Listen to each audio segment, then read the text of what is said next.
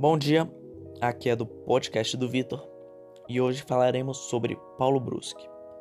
Paulo Brusque foi um artista e poeta brasileiro conhecido por sua ampla participação no movimento da arte conceitual brasileira, onde a arte conceitual critica o formalismo e propõe a autonomia da obra artística.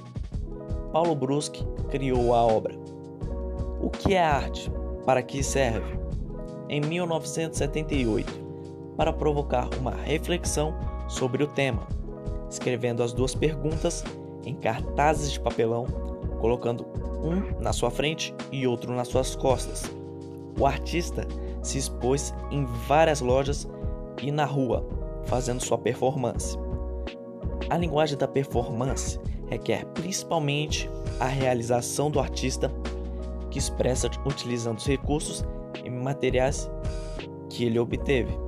A performance de Paulo Brusque foi registrada em quatro fotografias expostas em vários lugares, como na 29 Bienal da Arte de São Paulo em 2010.